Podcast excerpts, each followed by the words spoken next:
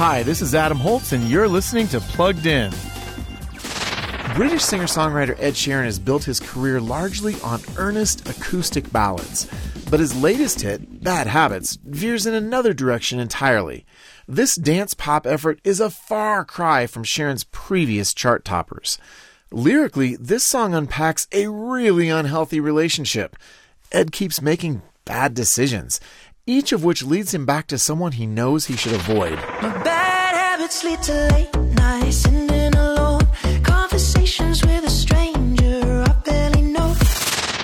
But that self awareness isn't helping him, and Sheeran seems powerless to resist. Surrendering to temptation is what we get here. Definitely not the kind of choice you will want your kids to internalize or imitate. For more on this track, visit us at pluggedin.com/radio. I'm Adam Holz for Focus on the Family's plug In.